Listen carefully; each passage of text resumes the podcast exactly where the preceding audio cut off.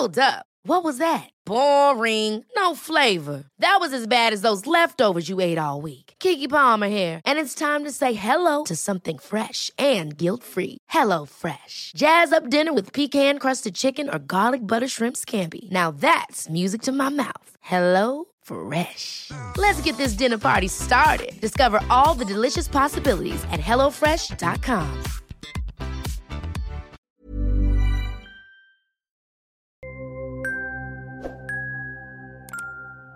Engkantong Manliligaw Kumusta po, Sir Jupiter? Magandang araw din po sa lahat ng tagapakinig ng Sityo Bangungot. Ako nga pala si Kiara, isang call center agent. Taong 2018, ipinagbubuntis ko pa lang ang panganay ko kaya hindi muna ako nagtrabaho. Ang lola Vicky ko ang madalas na nakakakwentuhan tuwing hapon.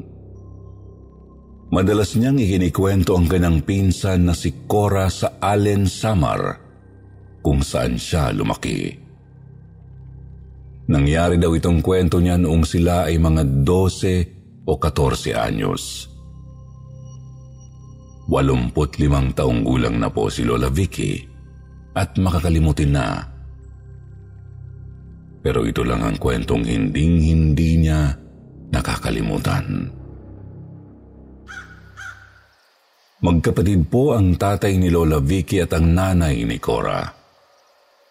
Anak mayaman daw po si Cora at ang tatay naman ni Lola Vicky ay vice mayor noon ng Samar kaya masasabing may kaya sa buhay ang kanilang angkan noon. Dahil magkaedad sila ni Cora, sabay silang nag-aaral sa isang eskwelahan. Maganda raw po si Cora. Medyo kulot at mahaba ang buhok. Kayumanggi ang balat at talagang mabait.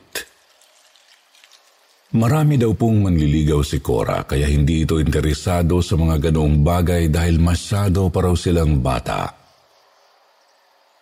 Wala pa raw yun sa isip ni Cora noon kaya hindi niya pinapansin ang mga lalaking gustong gusto siya. Malapit sila sa isa't isa pero kalaunan ay unti-unti raw may nagbabago sa pinsan niyang si Cora. Lagi raw niya itong nakikitang mag-isa at kapag nilalapitan niya, bigla raw umiiwas. Naging tahimik daw ito at hindi na palakibo. Dahil sa pagbabagong iyon ng kanyang pinsan, binaliwala na lang daw niya ito. Pero hindi rin daw maisip ni Lola Vicky kung bakit ito nagkaganoon. Pero isang beses sa kakaisip daw ni Lola Vicky sa pagbabago ng kanyang pinsan, naalala daw niya ang huling kwento nito na may bumibisita raw sa pinsan niya tuwing gabi na isang mayamang manliligaw. Noong una raw ay natakot ito dahil bigla siyang sinurpresa sa bintana ng kanyang kwarto. Nagulat daw ang pinsan niya nang biglang may dumungaw sa kanya sa labas ng bintana. Pero nahimatay raw ang pinsan niyang si Cora nang maisip na nasa ikalawang palapag ang kwarto niya. Sobrang nagtataka raw ang pinsan niya kung paanong nagawa iyon ng lalaki. Naisip daw nitong hindi yun isang ordinaryong nilalang dahil mula raw noon, tuwing gabi, ay sinusundo na siya ng isang magarang kotse na kulay puti.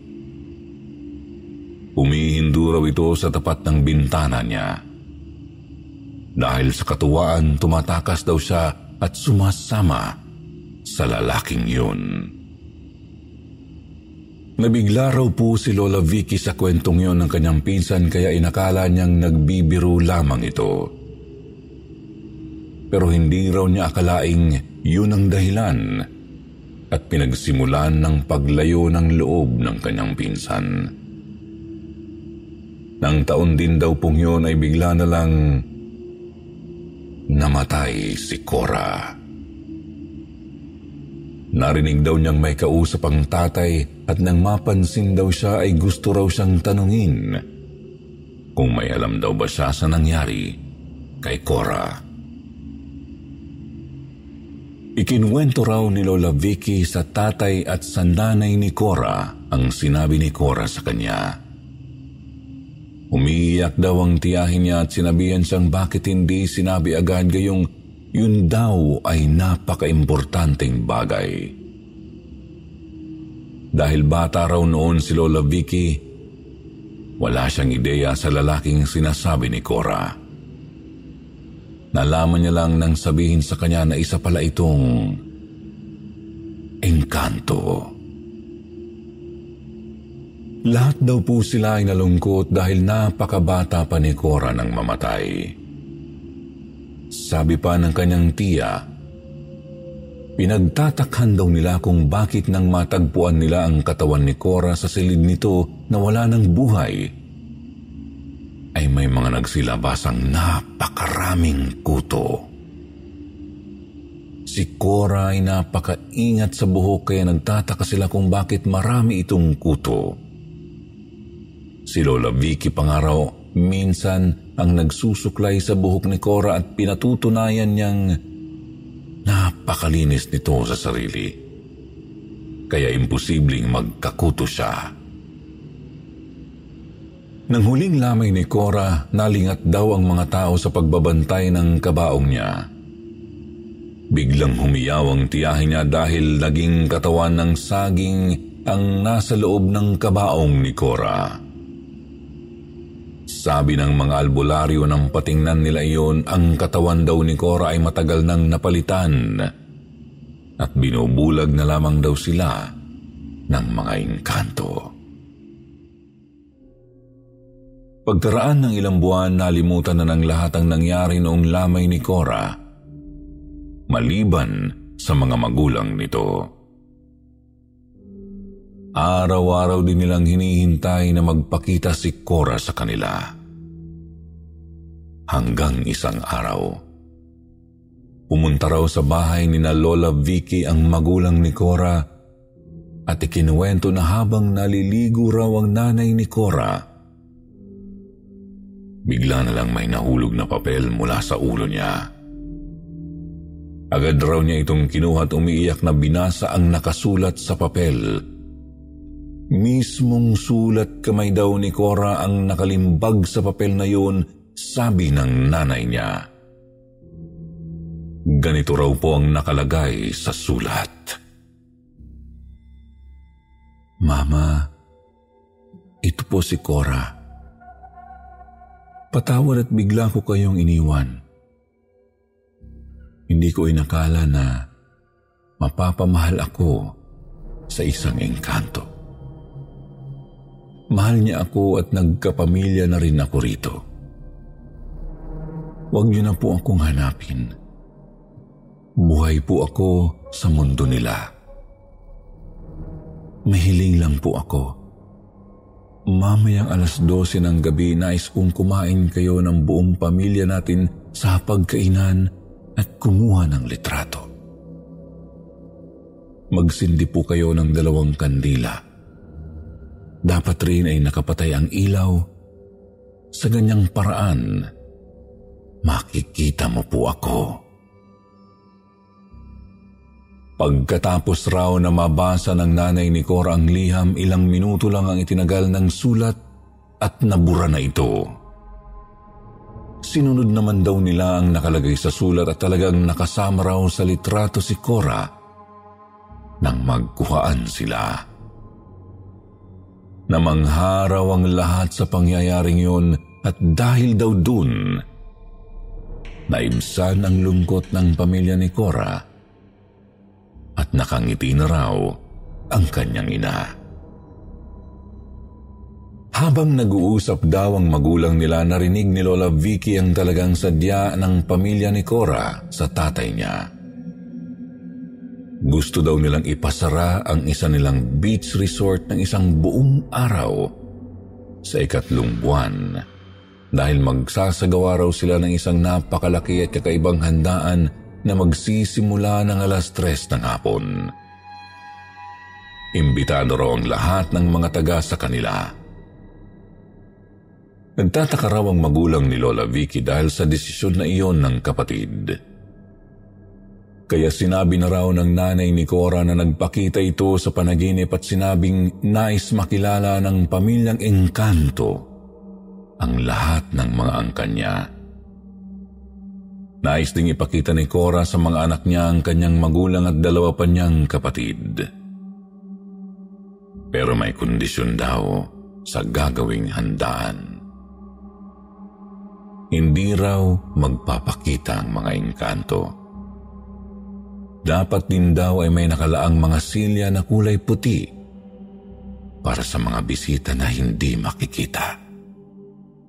Dapat ding may isang tugtugi na nakalaan para sa kanila.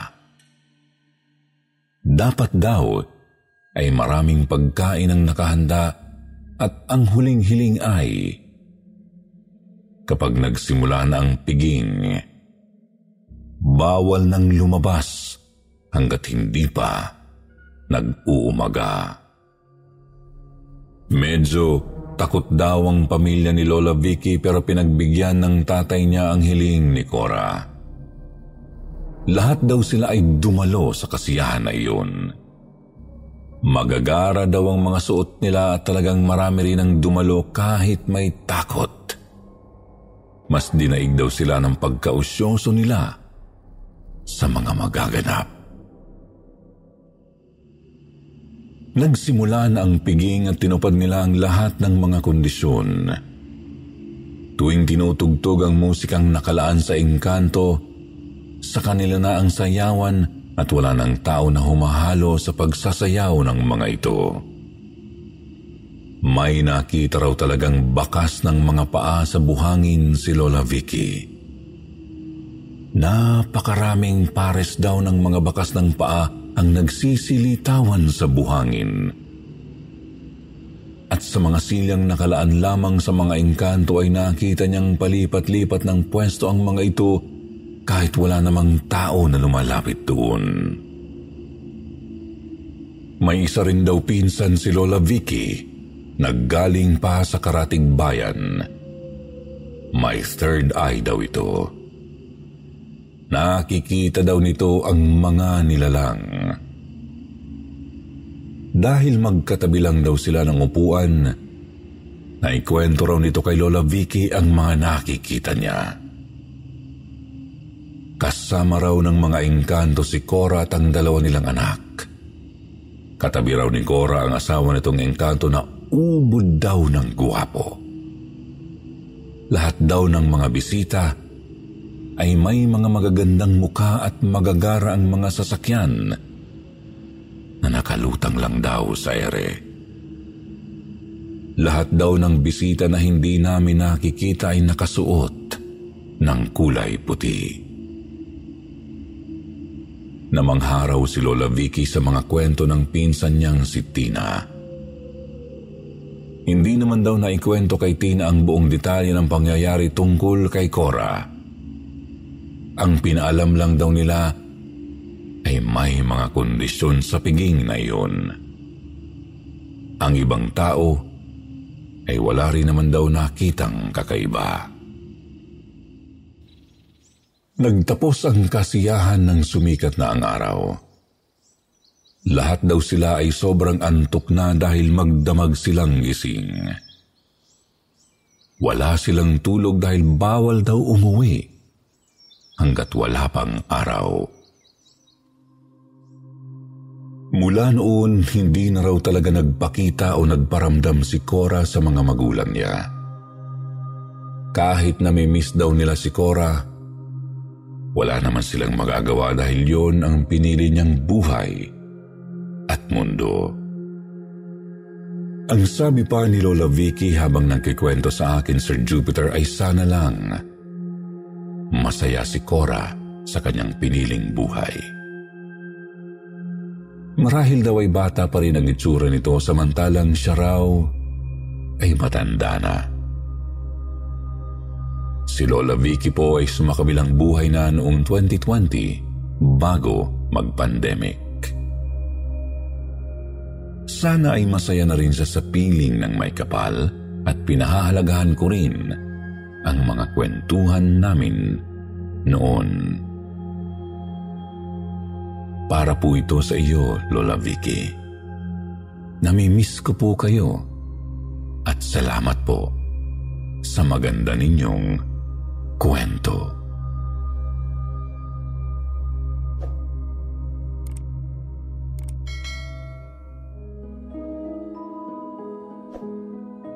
Lampong sa Ilocos Norte.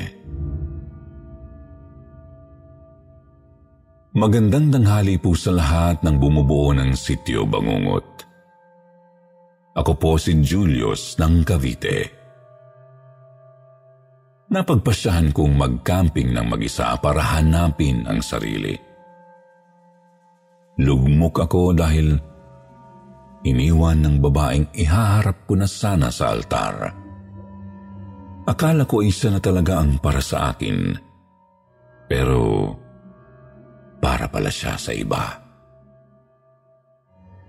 Dahil broke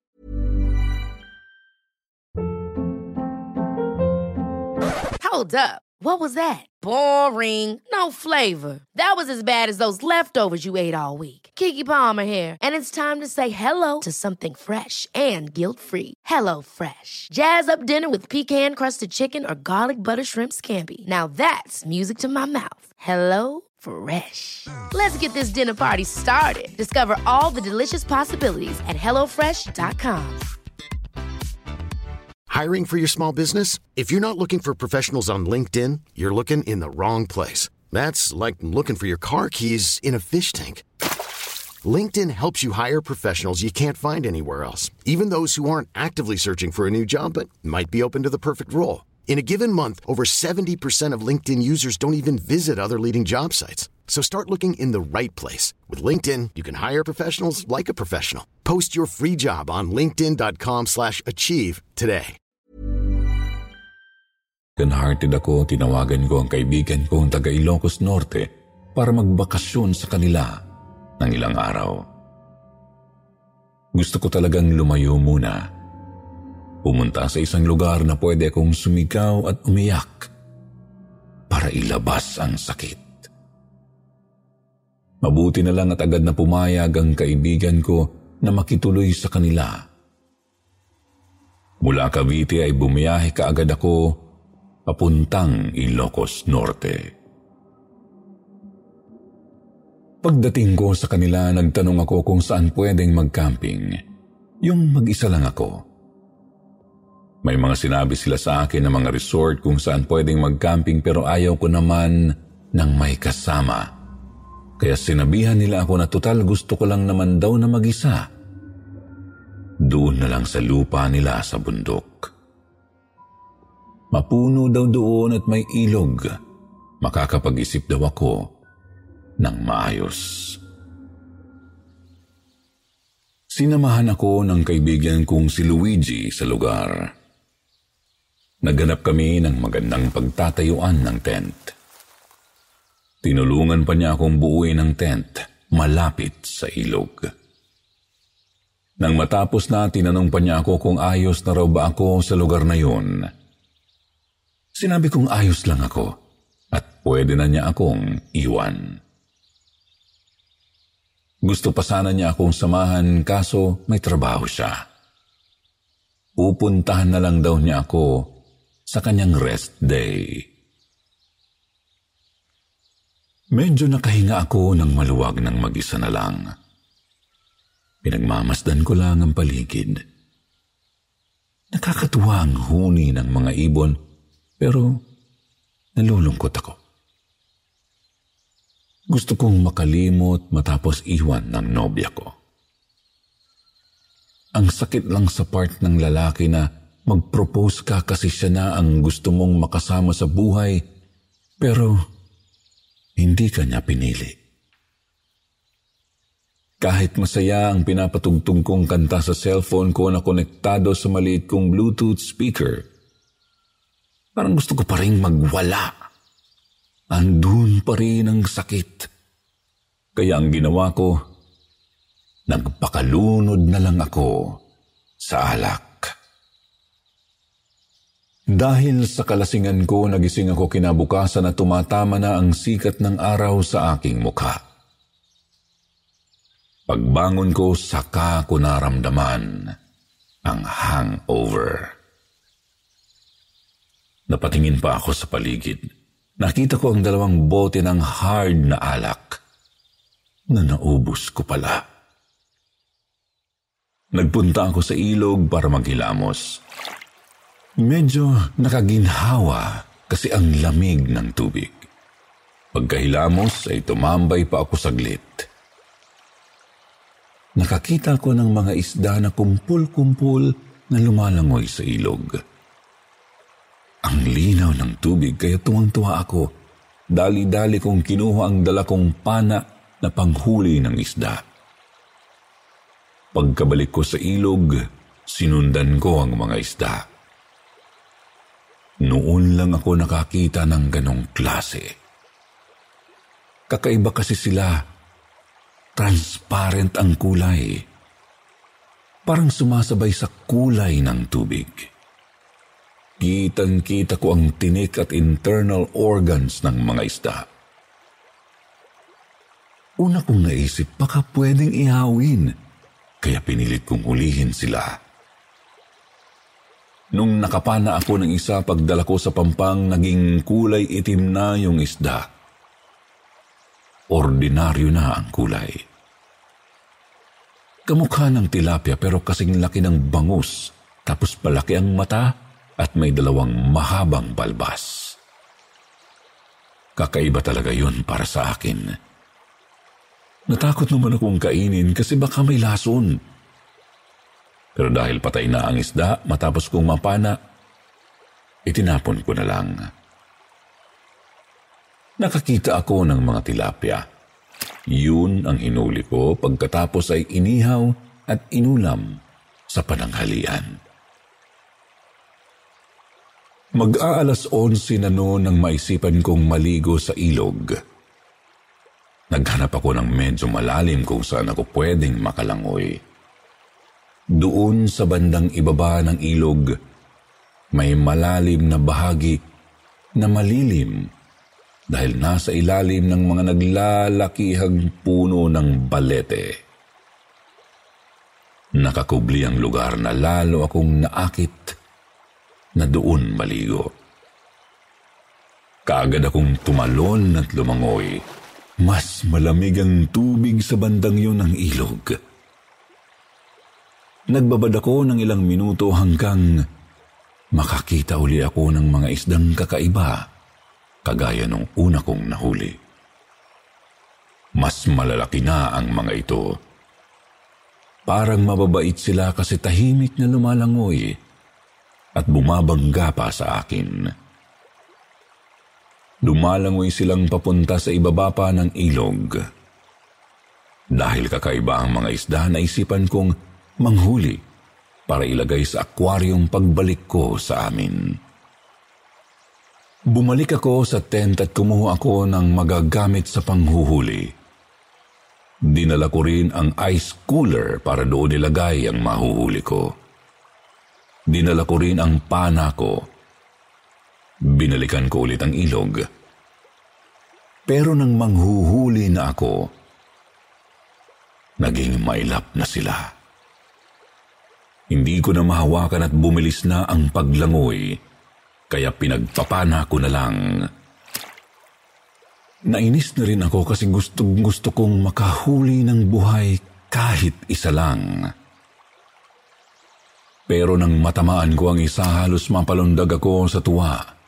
Dali-dali kong nilapitan ang isda nang makitang lumulutang na ito sa tubig. Nang hawakan ko, Bigla akong nakaamoy ng sobrang langsa na mapanghi. Halos maduwal ako kaya binitawan ko ang isda.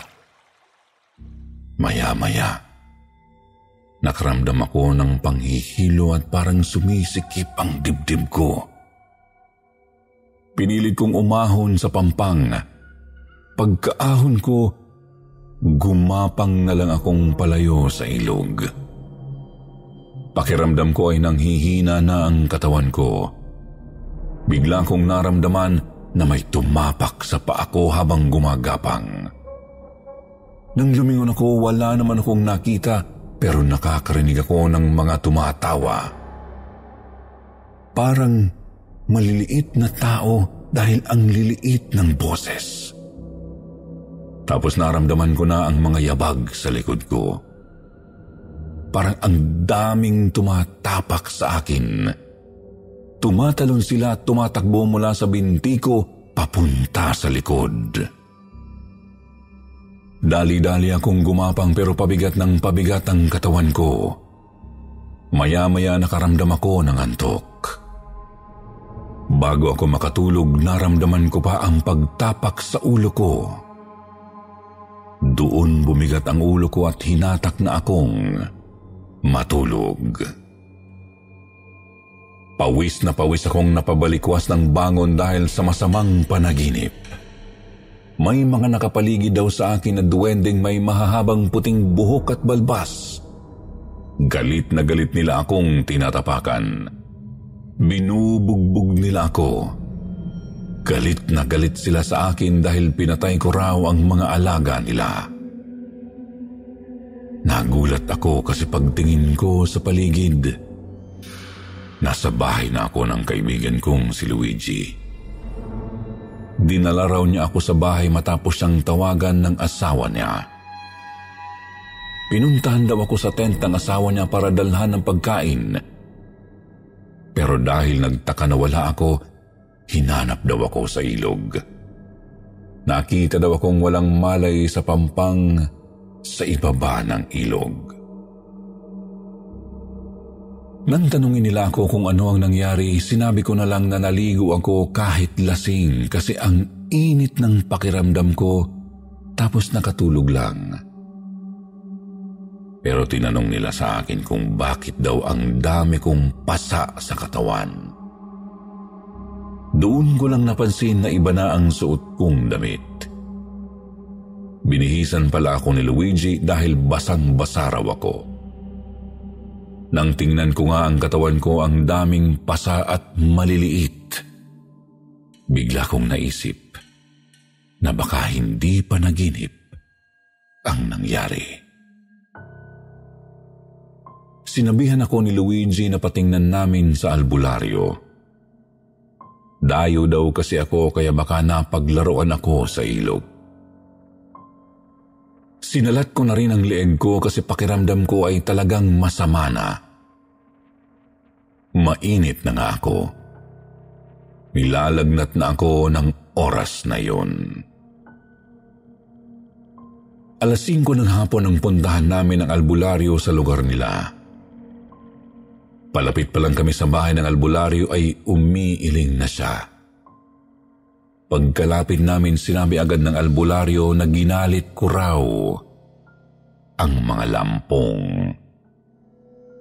Ang lampong daw ay mga anito o guardian ng mga wild animals na nasa anyong duwende na may mahabang buhok na kulay puti at mahaba rin ang balbas. Ginalit ko raw dahil baka may sinaktan akong alaga nilang hayop. Tapos naalala ko ang kakaibang isda na gusto kong hulihin. Naalala ko rin ang mga duwende sa panaginip ko. Ganoon din ang itsura gaya ng sinabi ng albularyo. Kumuha ng insenso ang albularyo at inilagay sa nagbabagang uling.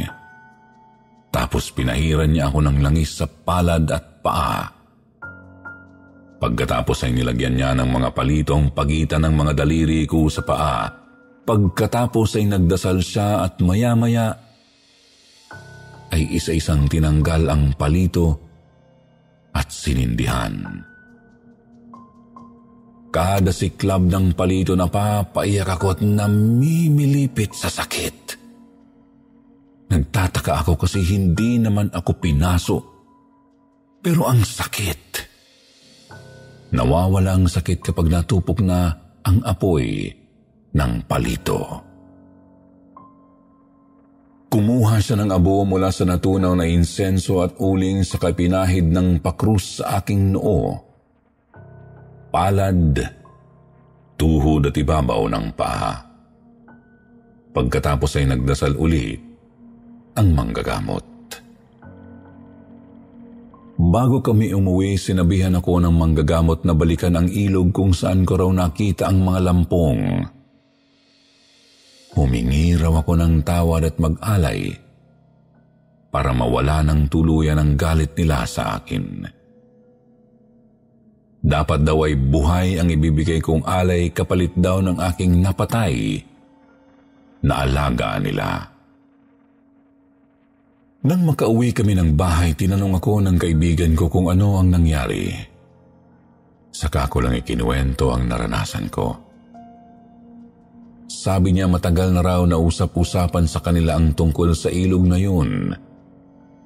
Kaso hindi nila pinaniniwalaan kasi para sa kanila, kwento lang ng matatanda yun. Akala raw nila ay hindi totoo. Naliligo rin daw sila sa ilog pero wala namang nangyayaring masama. Wala rin daw silang nakikitang kakaibang isda Marami raw doon tilapia at hipon tabang. Sinamahan ako ni Luigi na balikan ng ilog para humingi ng tawad sa mga lampong. Nagbigay rin ako ng alay na buhay na tilapia. Limang piraso na ang ibinigay ko kapalit ng dalawang napatay ko na alaga nila.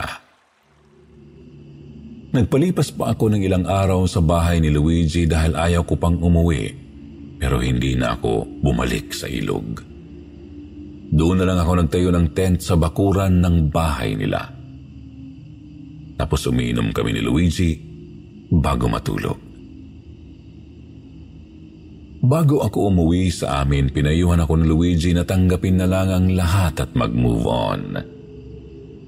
Darating din daw ang tamang tao para sa akin.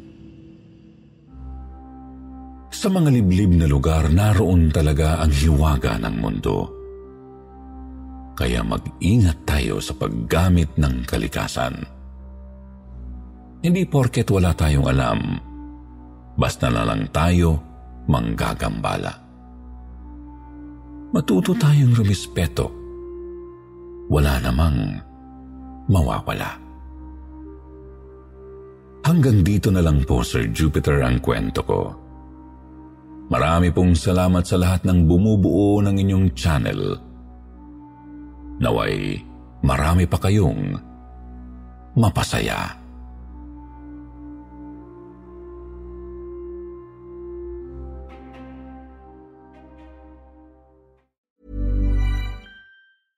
Ever catch yourself eating the same flavorless dinner three days in a row? Dreaming of something better? Well, HelloFresh is your guilt-free dream come true, baby. It's me, Kiki Palmer. Let's wake up those taste buds with hot, juicy pecan-crusted chicken or garlic butter shrimp scampi. Mm. Hello Fresh. Stop dreaming of all the delicious possibilities and dig in at HelloFresh.com. Let's get this dinner party started.